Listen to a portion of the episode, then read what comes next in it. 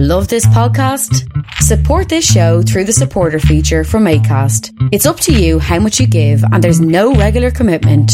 Just hit the link in the show description to support now. Hey, I'm Ryan Reynolds. Recently, I asked Mint Mobile's legal team if big wireless companies are allowed to raise prices due to inflation. They said yes. And then when I asked if raising prices technically violates those onerous two year contracts, they said, What the f are you talking about, you insane Hollywood ass? F- So to recap, we're cutting the price of Mint Unlimited from $30 a month to just $15 a month. Give it a try at mintmobile.com slash switch. $45 upfront for three months plus taxes and fees. Promo rate for new customers for limited time. Unlimited more than 40 gigabytes per month. Slows. Full terms at mintmobile.com. Ready to pop the question? The jewelers at BlueNile.com have got sparkle down to a science with beautiful lab grown diamonds worthy of your most brilliant moments. Their lab grown diamonds are independently graded and guaranteed identical to natural diamonds, and they're ready to ship to your door. Go to BlueNile.com and use promo code LISTEN to get $50 off your purchase of $500 or more. That's code LISTEN at BlueNile.com for $50 off. BlueNile.com code LISTEN. Please consider supporting Black Women United YEG for the protection and advancement of black women and girls in Alberta. You can learn more about them at bwunited.ca. Uh, they are always looking for donations and volunteers. So please, again, support Black Women United YEG for the protection and advancement of black women and girls in Alberta. Again, that website is bwunited.ca. My name is Frank Silvestri. I'm from Philadelphia, Pennsylvania, not a Canadian. And Philly's really close to New Jersey, by the way. And I'm here to talk to you about why I am a Patreon supporter of Vishkana's Kreative Kontrol podcast, the unique long form exploration of music, comedy, art, geography, and so much more. Vish is an incredible interviewer who has a charming, disarming, funny, reverently irreverent style which feels a lot more like a conversation with friends than a podcast interview. These conversations have included talking to people like Jeff Tweedy, Nels Cline, Ira Kaplan, Dan Romano, Carson McHone, the White Hot Lung, Juliana Riolino, and one of my all time favorites, the Sadies. So if you're like me and you find these kind of conversations vital, essential, and important, I hope you'll join me in supporting Kreative Kontrol on Patreon. To make your flexible monthly donation to Kreative Kontrol, please visit patreon.com slash kreative kontrol today. We're dead fucking last. I'm Crazy Tom, Crazy Marnie, Crazy Adam, and fucked up Tony! Fuck you.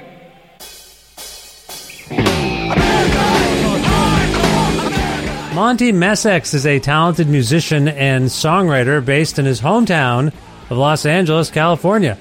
After being immersed in the first wave of LA punk and hardcore, attending early shows by the likes of The Germs, Black Flag, and Fear, among others, Messex formed the band Atoms, whose first drummer, Izzy Stradlin, would go on to play guitar in Guns N' Roses. Messex and his skater friend Crazy Tom Davis later joined forces to form a band called Dead Fucking Last, or DFL, whose original bassist was their friend Adam Horovitz from Beastie Boys. DFL's debut album, My Crazy Life, was originally released in 1994 on the Beasties' own label, Grand Royal, and on August 11th, 2023, Trust Records released a deluxe reissue, which includes a 20 page oral history, a zine, and remastered audio by the album's original producer, Mario Caldato Jr.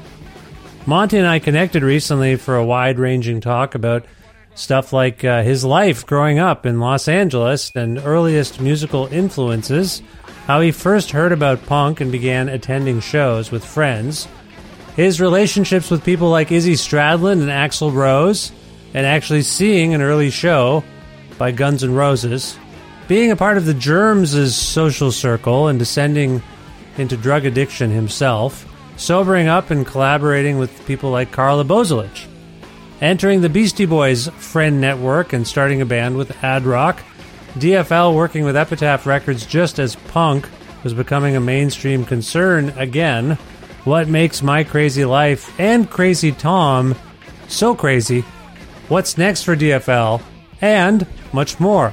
A part of the Entertainment One network with the support of listeners like you who follow and subscribe to this donor driven podcast and spread the word about it. And make flexible monthly donations at patreon.com slash kreative kontrol. Thanks as always for supporting the show on patreon. Plus in-kind support from pizza trokadero the bookshelf and planet bean coffee in guelph ontario and granddad's donuts in hamilton ontario. This is episode 807 of kreative kontrol featuring the lovely and talented monty messex from dfl with your host me vish khanna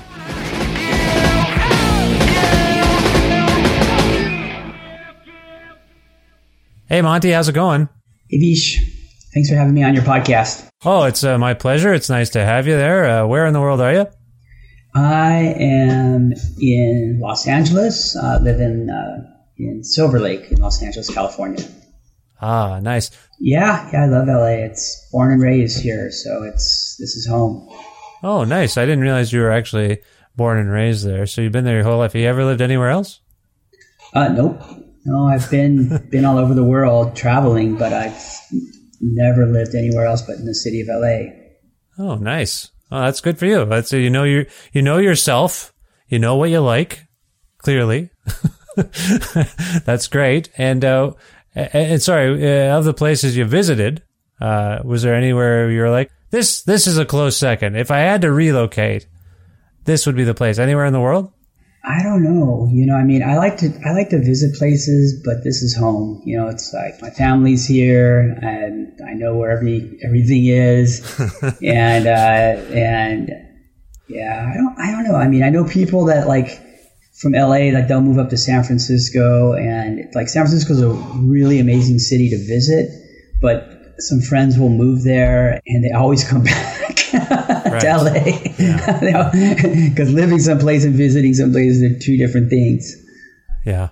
Okay. Well, I, I haven't been to, oddly, in all my travels around the world and in America from Canada, I just have not made it to California. And it's weird. I mention this sometimes.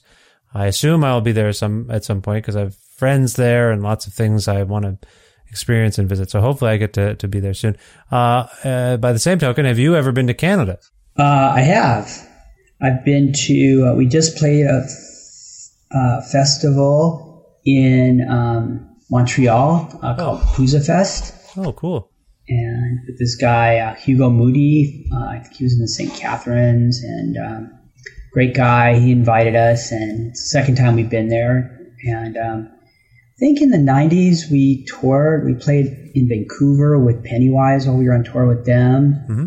And um, I've been to Vancouver too when I was a little kid. I think we went to Victoria Island, but it's, it's beautiful up there. And speaking of places to move, I know a lot of people, at least from the U.S., were thinking about moving to Canada. You know, with with the with the results of the last election, if they would have gone the other way, I know a lot of people were thinking about about getting out. Yeah. So I don't know if I don't know if people did that or not. You haven't thought of that, have you? No. Uh, well, I mean, I you know you think about it, but yeah. uh, but no. Like I said, this is home. Hmm. All right. Well, no, it's good. Like I say, it's good that you know yourself, and uh, this is where uh, your band DFL uh, formed in Los Angeles, and we want to get into that history. Uh, first of all, congratulations on the the reissue of uh, this record, My Crazy Life. Uh, I had this on uh, compact disc in the 90s uh, because I, nice. I was a huge Beastie Boys fan. I have it somewhere still. I can't locate it. I meant to locate it before I uh, we got on this call, and uh, it's somewhere in the. I brought all my CDs. People make fun of me for keeping physical media of any kind. Um, I have a record collection and compact discs. Are you a physical media person, or have you embraced the intangible digital media landscape? Uh, I'm both person. You know, I mean, I it's I definitely have embraced like you know the digital media and the ways that you can access uh, songs, you know, online through Spotify or whatever. Yeah. And recording too. You know, in, in this day and age, you know, you can record tracks at one place and bounce them over to somebody in some place completely different in the world, and they can they can work on them and so it's, it's cool. You know, it has its upsides. Yeah. And, and, and you can get music out to a lot of people. but I also still have my record collection. I still believe in in physical media, like records, and we we uh, tapes and and and I think I might have some. I still have a couple CDs floating around. I have some cassettes, and and I pretty much saved all my punk rock records from when I got into punk in the in the late seventies, early eighties. Yeah. So I still have tons of those records. Oh, that's great. Yeah, I mean, some of the CDs I've kept. Uh, you know, there was a period in the mid uh, mid nineties to the at least maybe 2010 or something, where certain bands they would only press their work on uh, compact disc. Certainly independent bands because that's what was in vogue. So if I didn't keep those, they're they're not on any Bandcamp or any other digital platform. So that's kind of why I keep them. You know what I mean? Yeah, yeah, yeah, totally. Yeah. Totally. So you alluded to the fact that you uh, have been collecting um, punk rock since the uh, 70s. Uh, Monty, how did you sort of get into uh, music uh, as a young person? Do you remember what uh, inspired you? Yeah, you know, I've I've always loved music my whole life. It's you know, it's always one of those things. Like I guess for a lot of people, you know, it just it just you know, it speaks to me. It, it you know, I, I can feel it. it touches me in a way. And from when I was a little kid in like the 70s, you know, listening to like my mom's stuff with like Bob Dylan and stuff like that, and getting into, you know, Zeppelin and Sabbath and stuff like that when I was a little kid, and Aerosmith, and then punk rock and like my first punk show in 79 and just hearing that music and just being like wow you know i'm home. This is this is what i've what i've been looking for my whole life you know in terms of just the feel of it and the vibe of the scene and everything. Yeah. Who who what was that first uh, punk rock show you saw in 79 uh, i went with um, some friends actually of tom davis. He, he wasn't there but we were all friends. Um, i went with my friend taz my friend drew bernstein and we, we like basically Drew stole his mom's car. He had like this, this little yellow Honda Civic, and uh, we drove down to downtown LA. There's like a place in, called Chinatown in downtown LA, and there's a club there called the Hong Kong Cafe, and uh, I think it was Halloween '79, and uh, we were just you know I was probably about 15 maybe at the time, and you know, just looking in the paper, there was a there was a paper called the I think it was Valley Weekly or the Recycler or one of those papers, and it listed off all the shows for that week. And so we were like, oh, here's this show. It had bands that sounded cool, and we knew a little bit about punk rock from listening to like Rodney on the Rock at like 12 midnight, and um, went there and and uh, we saw the Germs headline. Oh wow! Fear, Wow. this art band that was really pretty interesting called Chinas Comidas, which would be one of those bands that definitely you wouldn't find on, on probably on digital media. You'd have to have like, you know, the, the records they put out. I don't even know if they did put out records. And then the opening band was Black Flag Wow. with Keith Morris singing. And Keith was, it was like Halloween. So Keith was like crammed into this little kid Spider-Man costume like you'd buy at like a, at like a, you know, like a pharmacy or something, you know, like for us, like CVS or some, something like that. And I just thought it was so funny because he was like rolling around on the floor on this, um, in this Spider-Man costume. And, Hong Kong was really cool. It had this really low ceiling and this very, very low stage, like maybe six inches off the ground.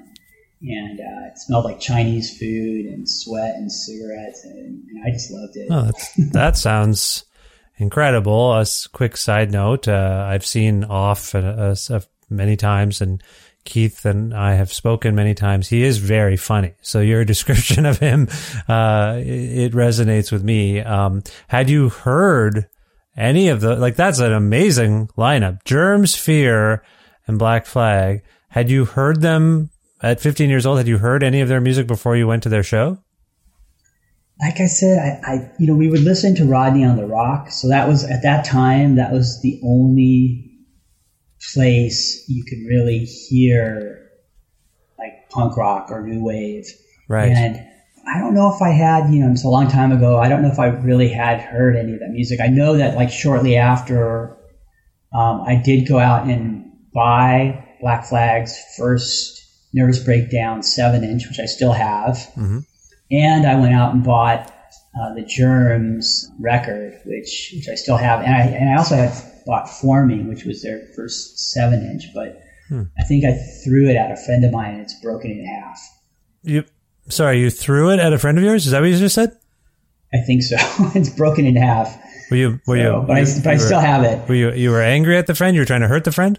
I don't know. I think we were just being, idiots. Because stuff at each other. if someone throws a record at you at you and it's chucked the right way, eh, it might leave a, a bit of a, a bruise. yeah, that's true. Okay, well, we're not going to get into the weird socio-politics of throwing records at people at your age. That's fine. Okay. So coming from your background of, uh, oh, by the way, you mentioned a few things there, Aerosmith, Zeppelin, Dylan. Um, are you, do you maintain an interest in any of those things? Uh, because sometimes when people discover punk rock, it obliterates, uh, all the stuff that they came up with and they're almost angry at it. Oh, that was bullshit. This is the real stuff. Uh, as you're older now, do you appreciate some of the music your your mother got you into and, and you first heard? You know, I, I never really was like, that's, that's bullshit. You know, I mean, it was, I mean, definitely in early punk rock days, it was kind of like, you know, you only listen to punk rock and don't listen to anything else, you know, because those were like the hippies or whatever. But, you know, I've always loved Zeppelin, you know, um, and, and Sabbath and Aerosmith and, and I still do. I mean, those are great bands. I mean, I was listening to them yesterday. I had to, to drive, had like an hour and a half drive yesterday in traffic. And so I made like this classic rock mix on my, uh, my phone and listened to it like all the way down there. Oh, So well, you're great songs, you, you wouldn't know this, of course, but you're you're speaking right now to a, a huge Bob Dylan fan. Have you maintained any interest in him? Uh, not as not as much, not as not not as much. I mean, he, definitely a great songwriter, and you know, and has written some, some amazing, you know, obviously amazing songs and, and albums, and just done groundbreaking stuff. Yeah. But not as much, not not as much as like say for like Zeppelin or something like that, or Sabbath, or even Aerosmith at the time, like Toys in the Attic and and uh, and Rocks and stuff like that. I see. Okay, makes sense. So you went more in the uh, harder rock, riff oriented realm, I suppose. Yeah, yeah. I mean, like I, I love like Nashville Skyline and um, Girl from the Northwoods or something. North Country. That's a song Girl from the- with- yeah. Yeah, North Country. They did with with Johnny Cash. I mean, that's that's an amazing song. I love. I mean, just thinking about that song gives me goosebumps. It's a beautiful recording. Yeah, absolutely. Um, okay, cool. I didn't mean to dwell too much. Uh, for those who listen to the show, they know any entry point into Dylan, I'm going to take it and see where we go. So sorry about that. Right a bit of a side, uh, a a side note there. So you're, uh, when you're 15 and you're seeing that punk rock show, uh, are you already at that point uh, yourself playing any music, like playing guitar or anything like that? Uh, yeah, it's a good question. So around that time, around '79, when we first saw that that punk show, and then and then subsequently started going to lots of punk shows. I mean, there were shows every night of the week that you could go to, and you go to the Hong Kong, you could go in West Hollywood to the Starwood, you could go to the South Bay and to the, the Fleetwood, or you could go to East LA to the Vex. I mean, there was just tons of clubs, you know, downtown Hope Street Hall. So there was just every night you could go out and see a band. It was just, you know, amazing. And so myself and one of the guys that I went to that show with, this guy Taz, uh, Taz Rudd, he and I started a, a punk rock band called the Atoms, uh, A-T-O-M-S.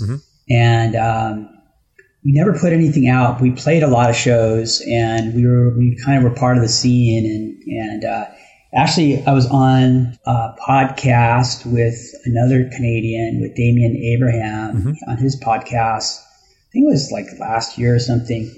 And uh, he knew all about the atoms, or at least he wanted to know all about the atoms. He knew a little bit that was you know, publicly available. So I, ha- I was on his show uh, to talk about the atoms, uh, which was cool. Yeah, da- Damien. A- Damien's a, a colleague of mine, a friend of mine, and he's a walking encyclopedia of uh, hardcore punk. So I'm sure uh, he knew all about the Atoms. I'm guessing, and that's that's lovely that you got to talk about that. And this is a band, by the way, for those who don't know.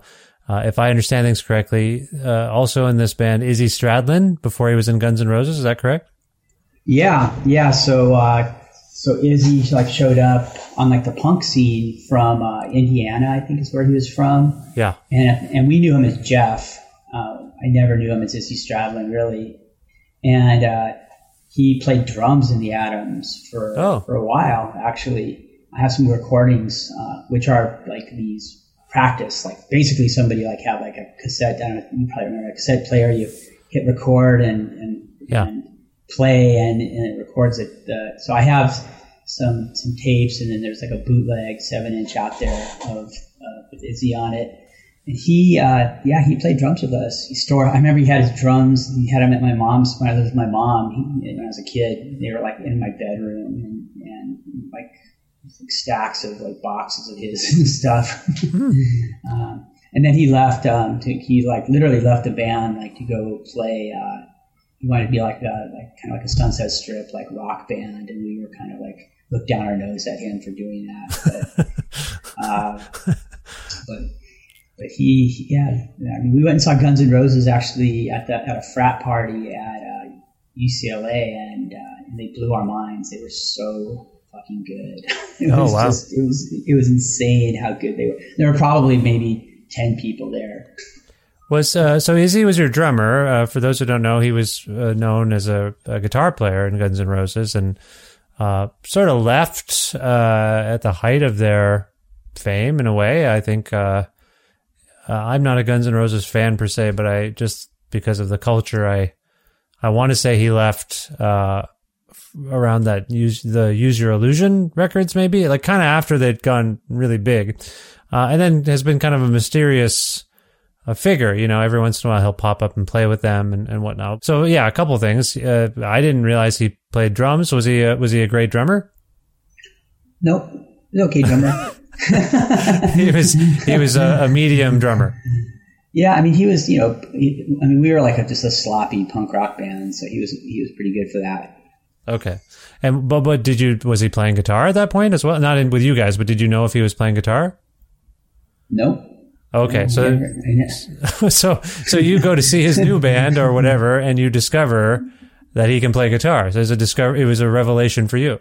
Yeah, no, I knew that when he joined uh, Guns N' Roses, he was a guitar player in, in the band. I knew that already. But when he was in the Atoms, he was a drummer, and he never never played guitar, showed any interest. But the interesting thing, though, is um, when he did show up in Guns N' Roses, a lot of, I mean, his style was, you could tell, was like real heavily influenced by like Keith Richards and Yeah. Johnny Thunders and like that kind of thing. And, and the guitar player in the Atoms, Taz, also like had that same look. So I, Taz used to gripe that a lot of that, that Izzy like stole a lot of his look from him. Like that kind of that's true or not. that stylish newsboy hat and the vest, that kind of thing. Yeah, yeah, Taz used to dress exactly like that. Yeah. Like Johnny Thunders a little bit too. Okay, so uh, Yeah, we, just we loved Johnny Thunders. absolutely everyone did. Who uh, I mean, that's a sad story. I will say that. Uh, but uh, uh, yeah, yeah, very beloved. I, I just want to. Uh, I don't want to dwell on this too much, but for those, I was I was touching upon the fact that uh, Izzy Stradlin is is sort of an enigmatic figure. You've alluded to what he was like as a musician. Uh, if did you just give us an impression? What was Jeff as you knew him? What was he like? Was he a, a quiet guy? Was he a boisterous guy? Was he easy to get along with? Those sorts of things. Yeah, very easygoing, very easygoing, um, chill person. And and then I remember Jeff said that his friend Bill was coming from Indiana also. Mm-hmm. And so I remember we were at this one club called Raji's in Hollywood, another punk rock club on Hollywood Boulevard. And so, so we had met Bill a couple times, and then Bill then turned into like this rock dude, and and turned out went on to be Axl Rose. Yeah. And I remember we were at Raji's, and I was looking at this one like rock guy, and it was like this nighttime. We're in the club. He's wearing like like like aviator glasses that are mirrored and has on this like crazy rock and roll hat and stuff. and I'm looking, I'm like, who the fuck is this? And then he lifts up his glasses. He goes, Monty, Monty, it's me, Bill. And I was like, oh damn. Bill Like, you changed, Bill man. became Axl. So, just again, I don't want to dwell on this because it's not really your story, but are you suggesting that? I- I mean, yes, the lore is it's obvious. Like Guns N' Roses became a Sunset Strip uh, band and like a, a, glam rock, cock rock, whatever you want to call it, that kind of band. But did they have intimations of being more of a punk band at, at any point, like a almost a hardcore band uh, when No, not at all. Okay, so Bill shows up. Not as far as not as far as I know. They always were like going to be a Sunset. Like there was a place on Sunset at that time called Gazzarri's. That's where all like the the the like the hair bands and metal bands would play. Yeah, you know, and and the, the Rainbow. So that's like that was it was a whole other scene, totally different scene than than the punk scene. Uh, right. You know, I mean, people would mix a little bit, but it was it was pretty different. I will say this about Guns N' Roses. I mean, that first record, I mean, those are great songs. They're great songwriters and they're great musicians. So they, you know, it was it was really good. like I said, we saw them at at a frat party and just blew our minds. Yeah, and certainly informed by punk, thrash metal. What like uh, their thrash metal tendencies were is that safe to say? I know we get a little defensive and there can be an orthodoxy around what punk means. I don't think of them as a punk band in any other. I would, I think Bill and Jeff showed up from Indiana to be rock stars in LA, basically. And you, just by the way you described how they changed, they were adapting to what it meant to be uh, a rock star. Uh, I think. Is that a fair way of putting it? Uh, I guess so. I guess so. I don't know. I don't know. I mean, they were definitely like a glam, glam hair band you know. Yeah. But they they were just really good at what they did. Yeah. Okay. really and really good songwriters. Did you see them? You mentioned that uh, show you went to with ten people. Did you see them more uh, before they kind of blew up? Nope. No, that was it. Okay. That was that was the only. And I remember I remember Axl at the time at the at the UCLA party. Not to like again spend too much time on Guns N' Roses, but he was wearing assless cheat um, assless chaps so he was he was walking around with his butt, in other words, with his butt sticking out with these yeah. chaps, and you know there were all these jocks at this uh, at this frat that, that were really really upset about that he was freaking people out a lot at this yeah. party. I mean, well, we went to the, the, frat party to support Jeff. You know, we were like, okay, let's go see Jeff's new band. You know, go jump in the car and go. Yeah. Sorry, what were you going to say? Well, I was just going to say that's certainly the New York Dolls influence, right? The androgyny, the the flirting with. Uh, I, I guess homosexuality, really. I mean, on some level, like taking things from that culture. You know, in, in retrospect, it was pretty bold of them, I guess. Would you agree? The, the assless chaps at a UCLA frat party is pretty fucking bold.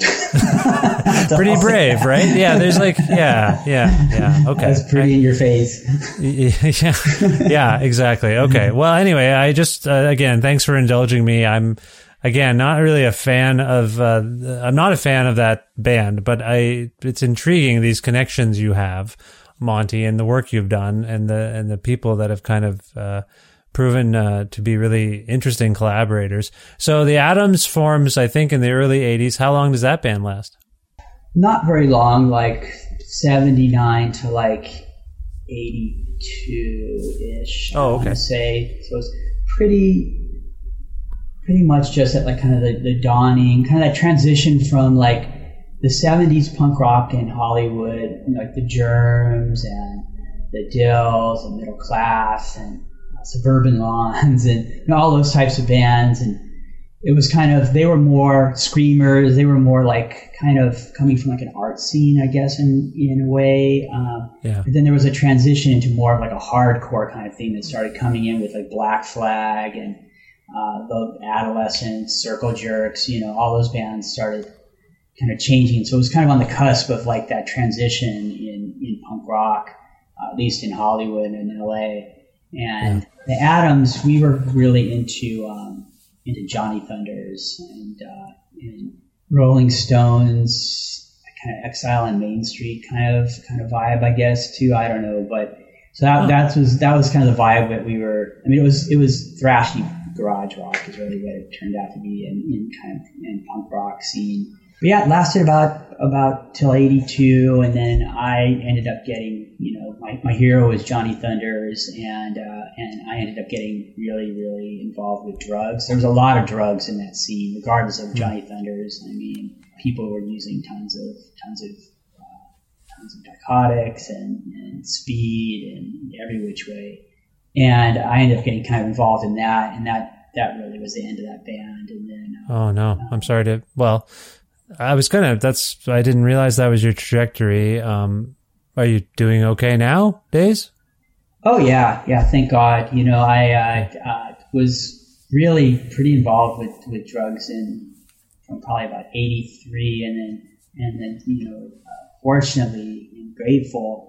I was able to get sober in '87 and been sober ever since. Oh well, it's good So- for you, and and we're all um, we're all happy uh, because what I was gonna say is, um, in retrospect, that LA scene that you're describing, the hardcore and punk scene, there's tragedy there, there's darkness there, um, even in the music that was being made. It was yeah, it was there was a hue to it that was like in retrospect, it was yeah, I guess darkness is the only way to put it. Um, was that your again? You were getting into drugs. Uh, I assume. Uh, sadly, you might have lost some friends and and and people in the scene. Uh, is that a fair assessment of that time? Oh yeah, yeah, yeah. You know, I mean, uh, I, I mean, I think the f- person that comes to mind the most for me was Darby Crash. You Yeah. know, he. I mean, I was younger than him. Um, I think he was probably in his early twenties, and I was probably like sixteen or seventeen. So then, if you're like in your twenties and you're a teenager, you know, that that they seem like so much older than you, and probably just a couple years. But he was, you know, really into drugs, and uh, and you know, and, and was one of the people, you know, to you know, pass away for their time because of that. Well, he took his Yeah. own took his own life, and that. Um, yeah, I can't imagine what that would do to someone like you. Looking, uh, you- you're saying you kind of looked up to the germs, right? Well, yeah, I mean, they, you know, I mean, I remember the, the day that I heard he passed, that he died. It was it was pretty devastating, Yeah. you know. And actually, I say I, I'm the type of person I like save all this shit. So I saved like all the all the articles that were like in the, the, the local paper. And, and actually, I think he died like a day or two or a week before John Lennon was was murdered. Yeah. And then that was like the big news was John Lennon, you know. Yeah. for, for all the, the reasons that you think of.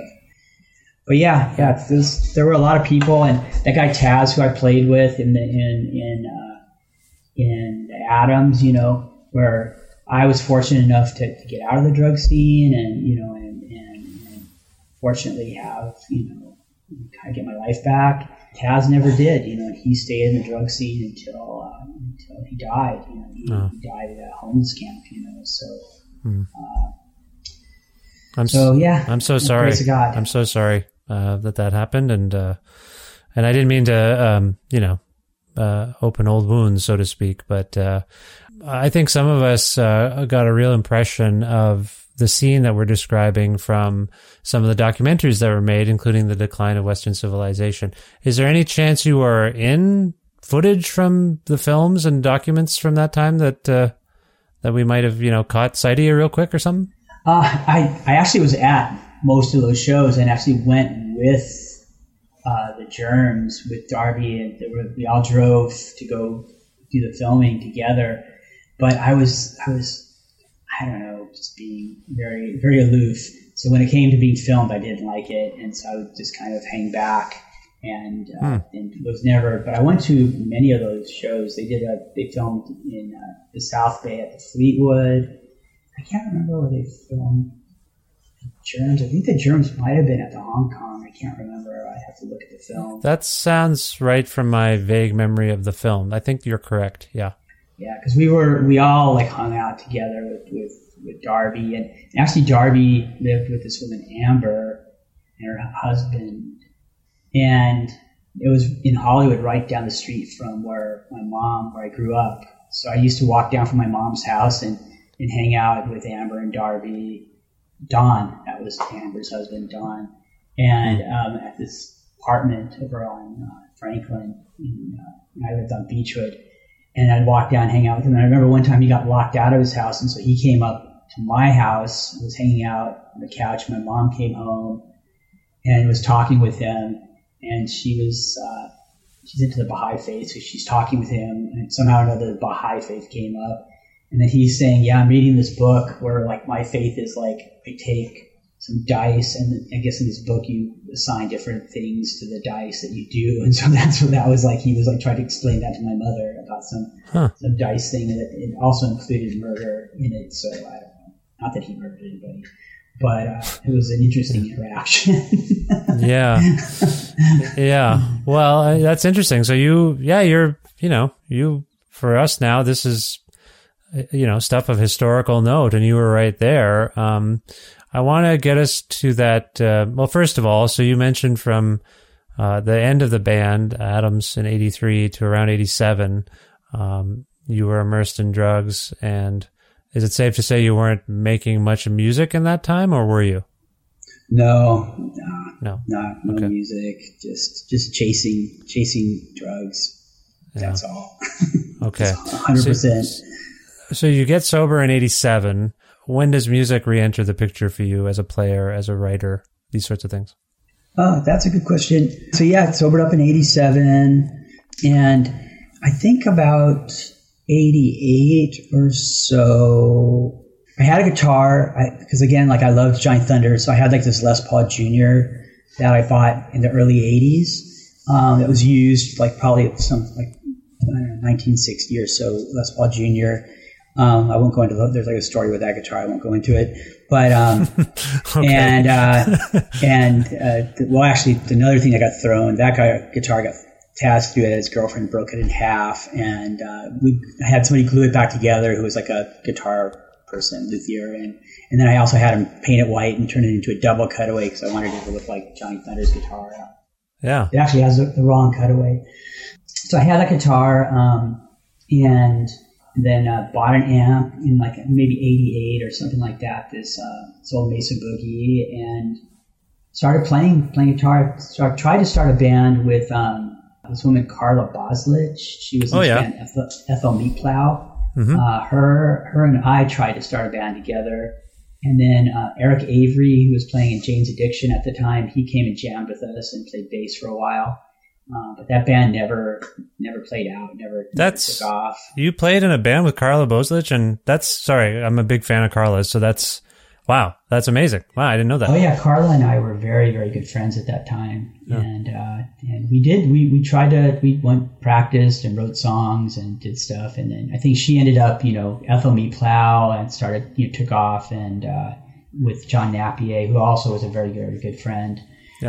Yeah. And then, of course, Eric Avery was, you know, in Jane's Addiction that was blowing up Mhm. at that time, like huge. Which again, th- those early Jane's Addiction records are just great. Those first two records are amazing. And then, so that band didn't work out, and but I still had my guitar, and I uh, started listening to um, more early '80s hardcore. I had this uh, cassette for uh, "How Could Hell Be Any Worse" from uh, by Bad Religion. I think it's like their first release.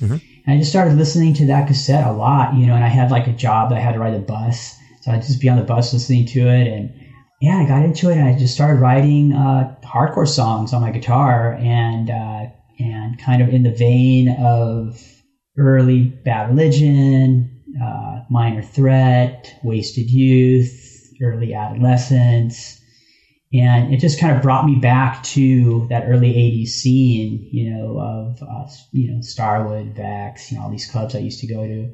And uh, yeah I just started just messing around writing writing hardcore songs. Uh, the band i was doing with carla was more kind of a, again kind of more i guess garage kind of thrash rock kind of thing. Right. so this was the band stuff i started writing for for this for this, which wasn't good writing for a band or anything, it was just for the fun of it, is uh, was was way more hardcore kind of stuff. Yeah. And uh, yeah, yeah. So I started doing that, and that's how I kind of you know kind of entered into like you know DFL and stuff like that. But beyond, so but beyond, so the Carla thing didn't work out. You started, uh, you know, immersing yourself in early '80s uh, hardcore and Bad Religion and things like that. Um, you're kind of just would what's the word? Uh, workshopping. You're just doing this on your own, basically. You know, playing with yourself. yeah, I was playing with myself. I do that a lot. Um, I I uh, was yeah, just for the fun of it. I mean, I love writing songs. You know, that's that's that's when I, as soon as I have a guitar in my hand, I you know I can't play other people's music. I'm really bad at covers. I'm not the world's greatest guitar player, and I, all I can do is play my own music. So I just start writing songs as soon as I'm playing guitar. You know, I get bored with with the stuff I've already written, and uh, and I just start just cranking out songs. That's Yeah. what I do. it seems like you're a, kind of an impulsive player to some extent. Then, like you you play a thing and then you're kind of you know.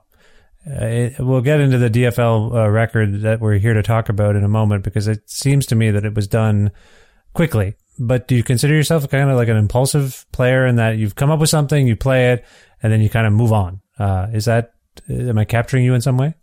Yeah, yeah. I mean, some songs come together really quickly. Some songs kind of linger, and you have to like kind of go back to the riff and mess around with it until until it sounds right. But I am, I guess, I, I don't know if I've ever thought of myself being an impulsive player, but yeah, you know, I mean, I just, I just kind of just that's what I do is just you know when I, when I have a guitar and I'm playing, I just start writing music. Maybe impulsive is the wrong word. You don't dwell on things too much. Is that a way of putting it? I don't know.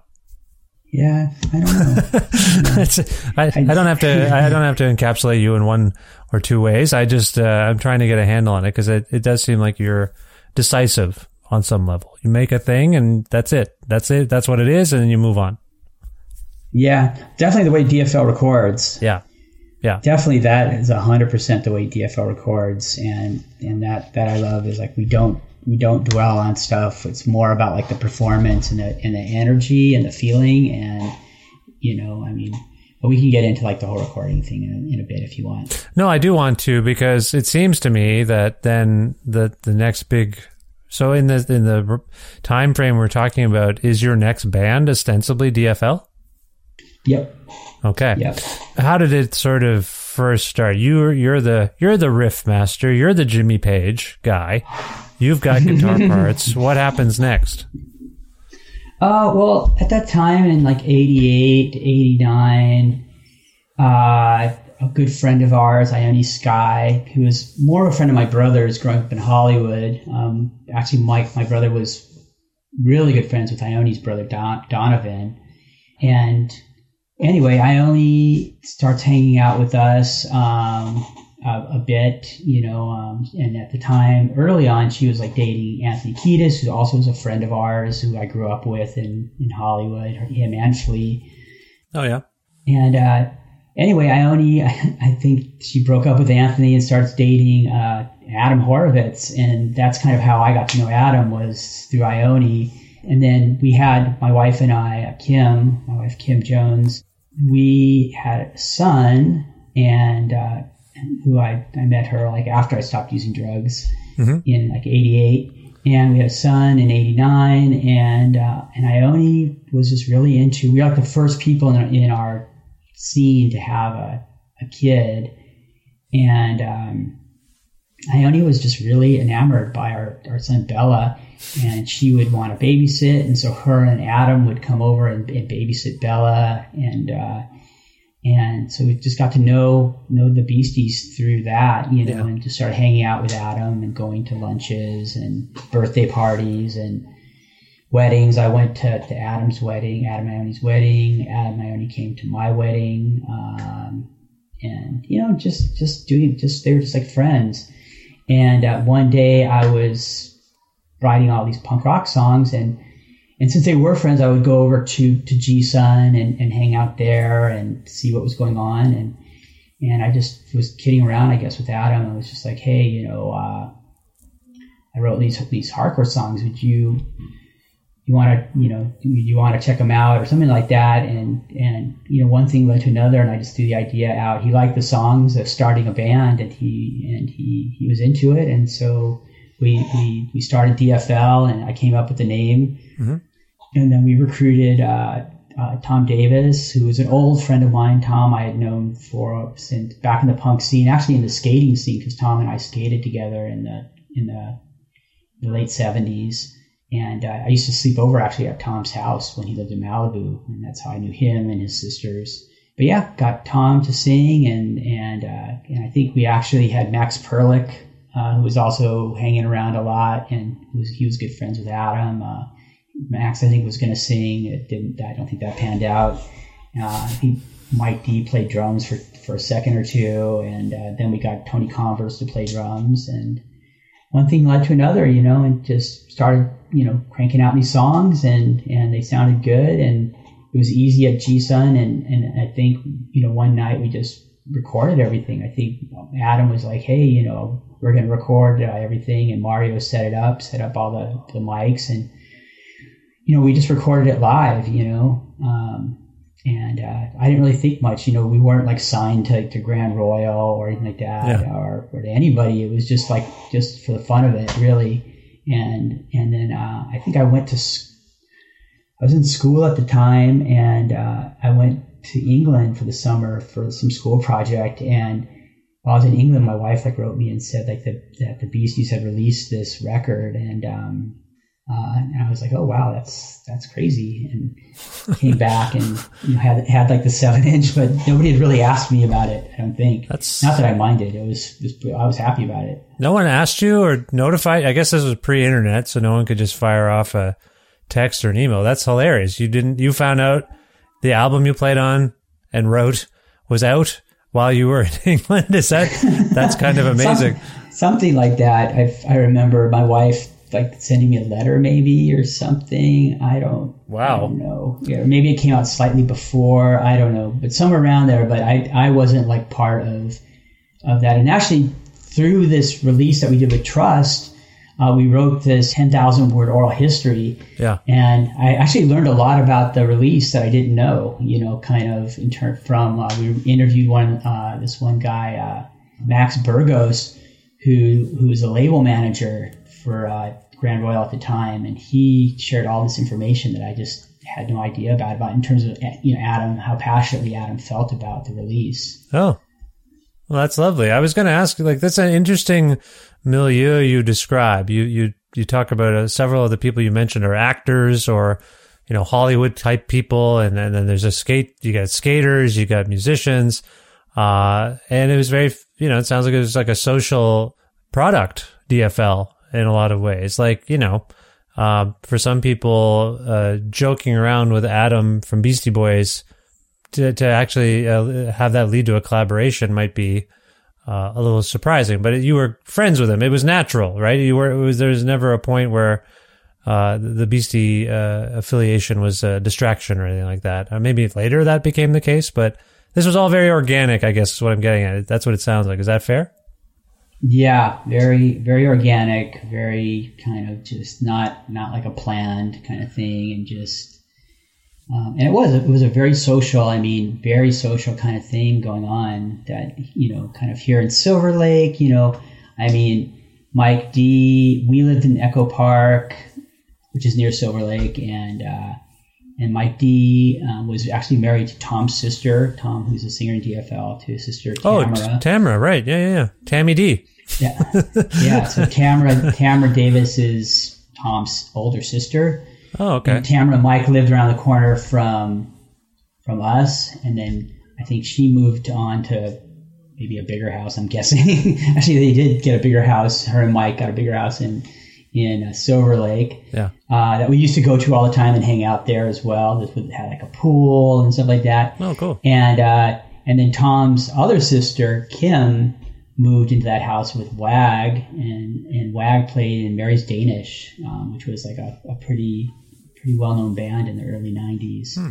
So yeah, it was. It was like a scene, and there was uh, the extra large store. So XL, you know, was was here in um, I guess it's Silver Lake on Vermont, and we would go over there and hang out with with the guys from X from the extra large store, and yeah, it was it was just like a whole scene. Yeah, it was. Very, it was pretty cool. Very heady time, I imagine. Uh, lots going on. It yeah. sounds like. Yeah, that sounds that sounds exciting. So uh, Adam is in the band in an impromptu way. Uh, you make uh, this record together. Uh, he doesn't stay in the band for long. Is that right? Yeah, so we played a few shows. I mean, I think we played we played with Fugazi once at the Palladium. We played a couple bar shows. Our friend owned a bar in Hollywood, so we, we played there. I think it was called the Gaslight, and um, uh, we played Lollapalooza. There was a Lollapalooza here in uh, kind of in LA. It was out in the San Gabriel Valley, and I think I think we played the the second stage, and we were the first band that played. And we did it the first day, and they liked us so much they asked us back the next day. Oh, cool! Uh, which I which I thought was funny. But you and, played it. You uh, played at like noon, right? Yeah, like noon. literally, people are like walking, walking because the, the, second stage was like right near one of the entrances, so people literally are walking in past us while we're playing. And Adam is in the uh, band. Adam's in the band at, at these shows.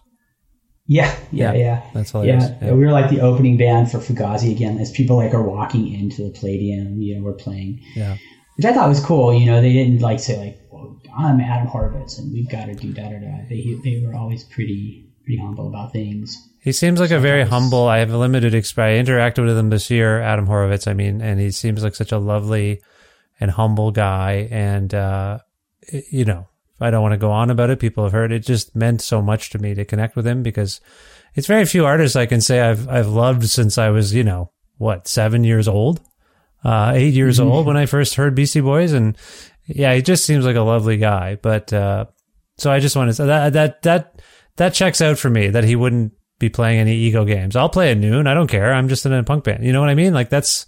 I just want to say that's nice. It's just nice to hear that. hmm yeah. Yeah. Yeah, And- but but he but he didn't last in the uh, just to back to my earlier point. You played some shows with him. Uh, the band, as we're speaking, is still going, right?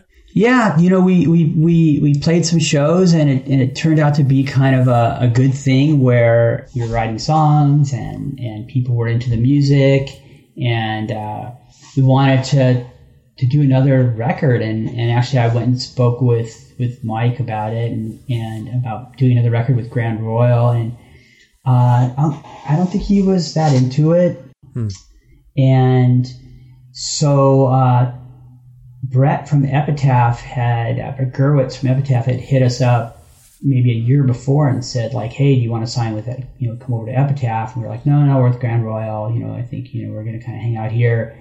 But then when Mike wasn't interested in us doing another record, I reached out to Brett and said, "Hey, you know, uh, you know, would you be interested in, in DFL?" And and he was. And I think the the only caveat was he just wanted to talk to Mike D to make sure that it was cool with him. You know, that, that everything was cool. And I think Brett and Mike spoke, and, and everything was cool. And and then Adam, you know, uh, Check Your Head was I think coming out or was out.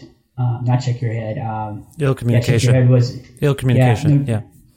and I think Check Your Head was the, the record that was coming out Check Your Head came out in '92. Uh, ninety two. Ill communication So it- came out in '94. So pro- probably Check Your Head was out. Yeah. And because this is probably about 93, 94. Well, anyway, I, I remember that it was like, you know, Check Your Head was out and, and uh, What You Want. And, and, you know, they were like blowing up. And he and Adam was basically like, you know, uh, you know, he's like, I remember him telling me like, "Hey, Monty, you know, I'm in this other band, and it's going to be you know, taking up a lot of my time, and Yeah. I don't want to hold you guys back." Yeah. And I was just like, duh, you know, and of course, you know, why wouldn't you? You know, your band, the Beasties were blowing up and they, and the, the music they were making was just like next level. I mean, just amazing stuff they were doing on those two records. Yeah. You know, I mean, Check Your Head is probably, any other communication, like, you know, in my top 10. It's, they're, they're just such great records. There, there was a, And- there, and- that's an interesting time, right? The Beastie Boys blew up in '86 or whatever, and then they put out Paul's Boutique a couple years later, and that commercially didn't succeed, even though we now view it as a very pioneering hip hop record. So, in the time you were interacting with them, they were kind of in the middle of being huge and maybe being forgotten. And then you're right, check your head and ill communication made them huge again. Um, they were huge. Yeah, They, yeah. At that time, it was, they were, you know, on the top of the world. Yeah. It's just, Yeah. you know, what I mean, Yeah. and doing stuff that was amazing, you know, that I, that I was just, you know, I, I could relate to and, and really inspired by, you know, the, you know, you look at ill communication and check your head has like hardcore, has this, this next level hip hop where they're, they're sampling themselves, you know, Yeah. and, and then has like crazy like meters kind of jams Mm-hmm. that they do that sound so good. You know, it's it was just nuts. Yeah. And then they had Grand Royal Magazine also that was that was really cool. Which I wrote a couple articles for the first the first two ones. I wrote a couple articles. oh, what did you write about? I, I collected those. What What did you write about? I did one which was like just like a the like a DFL manifesto. I think we call it a DFL manifesto. And um, and then I did another one for a, a good friend of ours, also in this early 80s, I mean late 80s, early 90s kind of Silver Lake Echo Park crowd was the director Allison Anders. Uh, she did gas, food, and lodging with Ione, and then she was doing Ma Loca, which was like kind of this East LA kind of drama. So I, I interviewed Allison for um, one of the early Grand Oh, okay. I can't remember which one it is. And I remember I brought Spike with me, Spike Jonze, because he was he was in the mix also taking photos. He took the photos for the first uh, DFL record and uh, the seven inch. And so I thought, oh, you know, Spike is is get, he's told me he's interested in getting into film, so maybe he'd want to come and shoot the photos with this for this interview I'm doing with Allison. And he can he can get to know Allison and kind of get get into like the the movie, maybe meet somebody in like you know the movie industry. Oh wow, that's nice. That's nice of you to think of that. More social connections. I feel like that's a big part of the Beastie Boys Grand Royal uh, realm. It's what resonated with me. They seem to always be expanding their community, uh, connecting people with each other who they thought were cool. So it seems like you had the same mentality. Yeah, yeah, yeah. So, so I did that. I wrote like an interview with Allison, and uh, and uh, it was fun. It was, it was a it was a good time. But you know, when Mike wasn't interested in doing a, a second record with us, and you know, and the Beasties were blowing up, and obviously they were going on like tour for for a long time, going on big long tours, world tours. Um, Adam was like, "Sorry, you know, I don't want to hold you back," and he did, he said, "Look, you know, if you do this record with Epitaph, I'm, I'll, I'll produce it. You know, I'm happy to produce it." And so we got a new bass player, Tom Barta, who is a great bass player also, um, and wrote the the songs for uh, this record we put out in '95 called "Proud to Be." And uh, put it on an epitaph, and, and Adam and we recorded it again at Grand Royal, uh, I mean at, at G-Son, G Sun, yeah. and and uh, and uh, but that time uh, Adam Adam and Mario produced it. So Nice. Well, it's got to be nice for you to kind of come full circle in a way to be on Epitaph, given your love of Bad Religion, and that's a pretty amazing uh, trajectory, wouldn't you say? yeah, yeah, yeah. I you know I'd known again I'd grown up with with with a lot of those guys, and uh, and it was a really amazing time to be on Epitaph because um, right when we signed with Epitaph in 94, 95, that's when uh, around that time is when is when the Offspring blew Yeah. up, Yeah. and uh, and Epitaph uh, had. I mean, just an, an incredible amount of money was flowing into that record label because of um, Yeah. uh, the Offspring, and then other bands started blowing up like Rancid and NoFX, and and you know the whole you know punk. There was like this whole rebirth of punk, you know, with um, Green Day and everything. Yeah. So so that was a cool time to be there. You know, we Yeah. again kind of were in the, the right place at the right time. Just just dumb luck.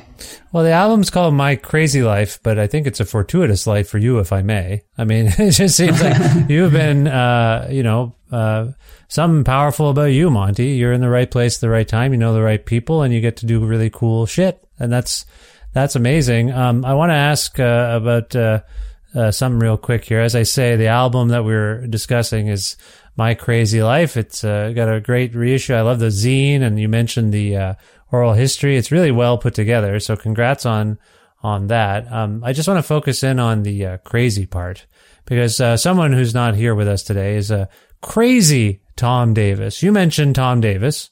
Uh, but he, he's known as Crazy Tom Davis. The album's called My Crazy Life. Let's let's focus in on Tom just for a moment. What makes Tom so crazy? Would you say? Uh, gosh, you'd have to ask him that question. I, I, I, I wonder myself. Um, you know, I, I love Tom. I, like I said before, you know, we were like little skater punkers together, and and then kind of went our separate ways from the punk scene. Like I got into drugs. He he he moved to Hermosa, and uh, and Hermosa Beach, and connected with the Pennywise crowd. You know, with Jim and Fletcher that are were, were, were kind enough to, to do part of uh, the oral history with us. Yeah. And, um, you know, really got involved with that scene. And then, and then I kind of reconnected with him in, in, uh, the late eighties, early nineties, really early nineties, uh, through, um, you know, his sisters and, and we're, you know, uh, Tamara was married to Mike and Tom kind of was in that world with Max Perlich and, Yeah. and I don't think he ever he he told me he'd never sang in a band before um, DFL though, and uh, you know he's a pretty chill, mild mannered person until he gets the mic in his hand, and then you know he he's he's He becomes Tom. cr- crazy Tom. Okay, I think I Yeah. something about hearing his voice amplified sets him off. Yeah. and uh, he goes up. Does Tom write most of the lyrics? Uh, yeah, that's a good question. So the way that that we've written most of our songs, I, I write the music. Usually, I'll come with a pretty much of a, a formed song with verses and choruses and breakdowns and whatnot.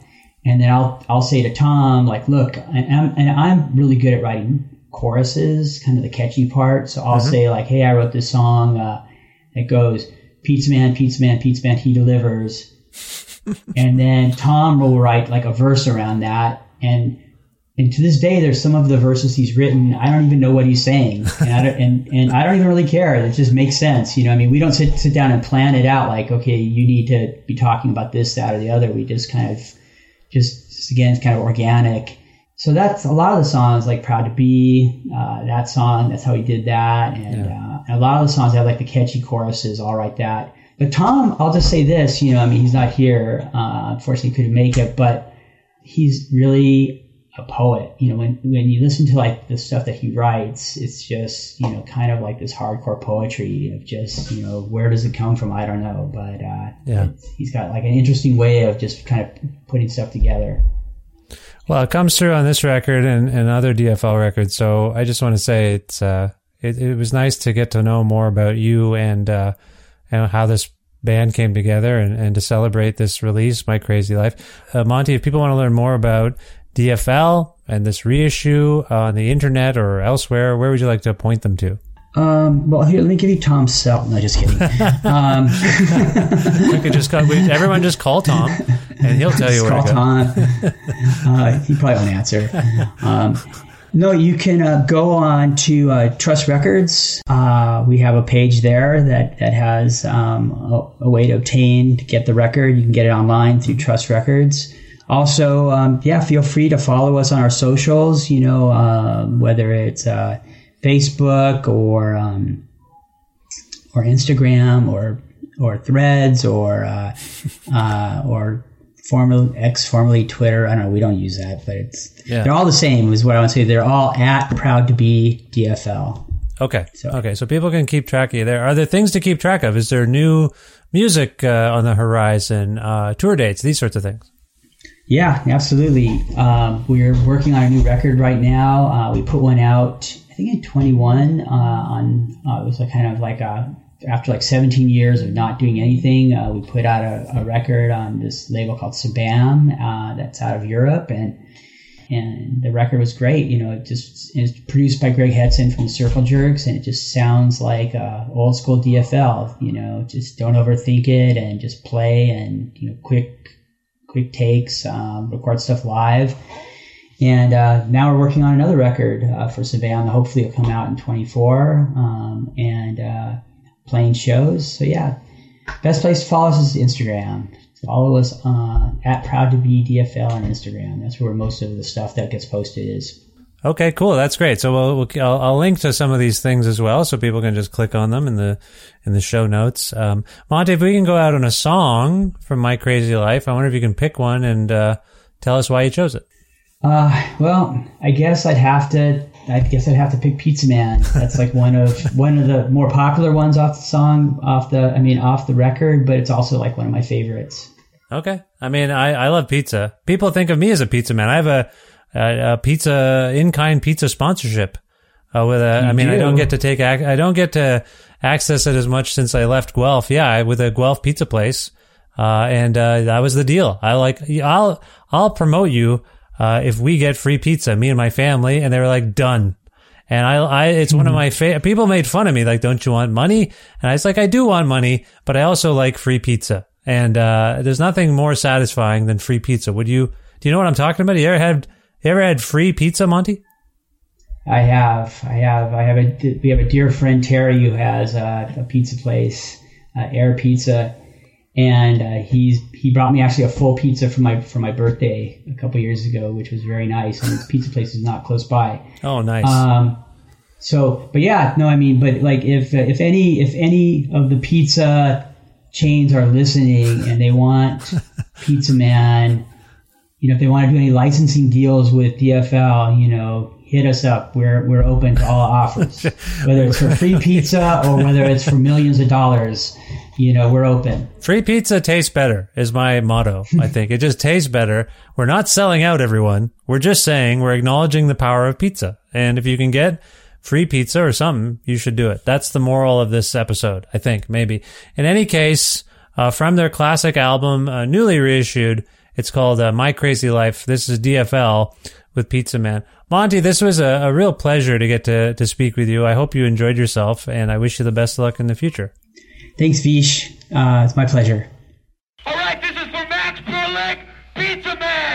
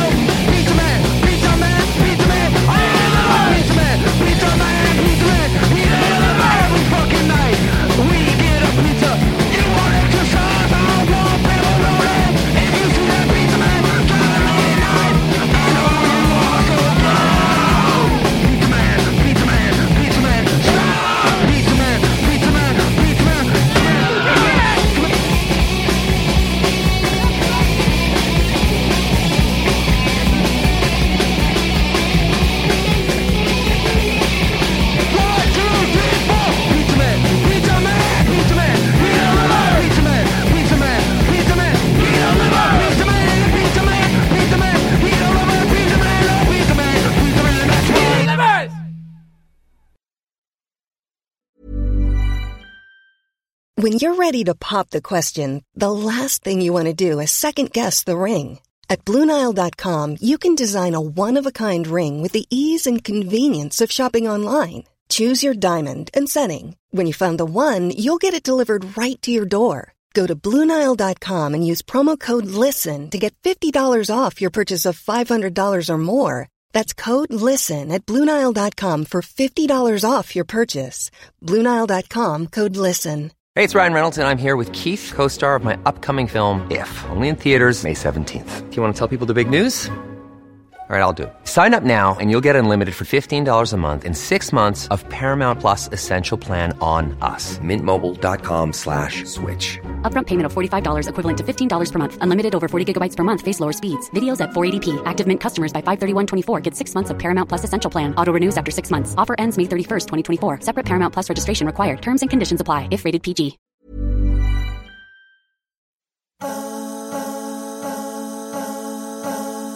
Yeah, I meant to say at the beginning of this episode, and I forgot. There's obviously, you could tell, there's some audio quality issues there, but I hope you were still able to enjoy that conversation with Monty from DFL. It was very nice to catch up with Monty and uh, and have a chat about uh, this amazing stories he has, all the people he uh, met along the way there in his musical trajectory. Quite interesting. So thank you, Monty, for being on this show. Uh, this happens to be the 807th episode of Kreative Kontrol, which is part of the Entertainment One podcast network and is available just about wherever it is you get your podcast. If you can't find an episode that you're looking for, if you want to, or if you want to learn more about me and sign up for my monthly newsletter, please visit vishkhanna.com. You can also like Kreative Kontrol uh, or follow it on various uh, social media platforms. Primarily, uh, we have a Facebook page still. You can follow the show on Twitter still at Vish Creative, or you can follow me directly on things like uh, Twitter and Instagram at Vishkhanna, and I'm also on Blue Sky and TikTok and uh, the, the, uh, Threads, and I have some of the other things too. You'll, you'll find me. Just try and find me if you want to, and follow me, and we can correspond and connect that way if you like. Also, please visit patreon.com slash kreative kontrol to make a flexible monthly donation to support all the work that goes into this podcast. Uh, $6 American or more a month grants you access to some exclusive content and you get episodes earlier than everybody else. And if you're interested in receiving a Kreative Kontrol t shirt, uh, message me on Patreon and I'll get you one uh, while supplies last. Supplies are dwindling, so if you've heard me say this before and thought, ah, I'll get one someday, uh, maybe get on it. I'd get on it because I'm running out of sizes, that's for sure. I want to thank uh, Pizza Trokadero, The Bookshelf, and Planet Bean Coffee, respectively, in Guelph, Ontario, and Grandad's Donuts in Hamilton, Ontario for their in kind support for this show. All fine independent businesses, and as you heard me tell Monty, sometimes I get free stuff from these places. That's the deal. That's what I wanted to promote some local businesses and uh, also uh, not uh, take a take a you know get, take their money. I wanted their wares, so that's what I did.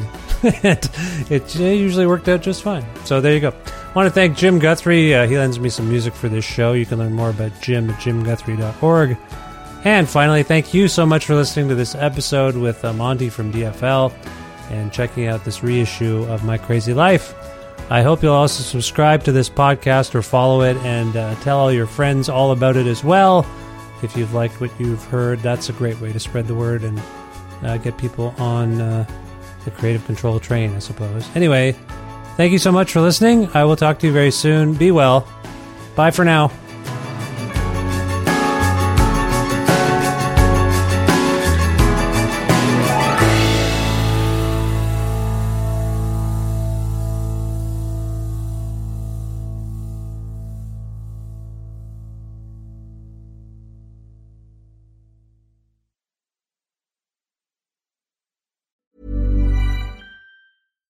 Hey, it's Paige DeSorbo from Giggly Squad. High quality fashion without the price tag. Say hello to Quince.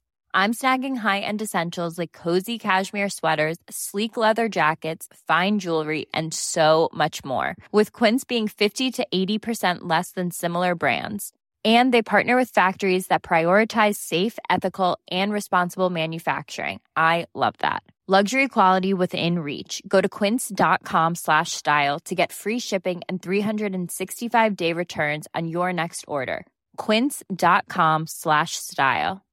Imagine the softest sheets you've ever felt. Now imagine them getting even softer over time. That's what you'll feel with Bowl and Branch's organic cotton sheets. In a recent customer survey, 96% replied that Bowl and Branch sheets get softer with every wash. Start getting your best night's sleep in these sheets that get softer and softer for years to come. Try their sheets with a 30-night guarantee. Plus, get 15% off your first order at bowlandbranch.com. Code BUTTERY. Exclusions apply. See site for details.